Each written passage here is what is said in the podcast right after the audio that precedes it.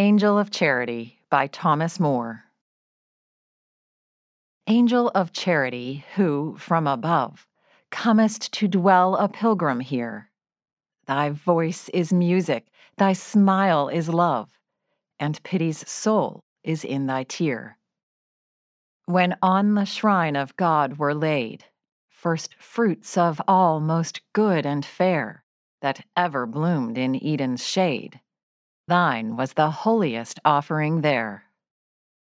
Hope and her sister Faith were given, but as our guides to yonder sky, soon as they reached the verge of heaven, there, lost in perfect bliss, they die.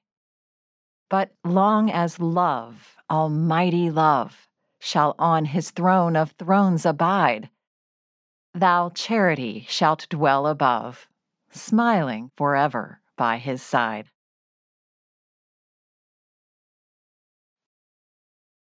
A production of We Are One Body Audio Theater.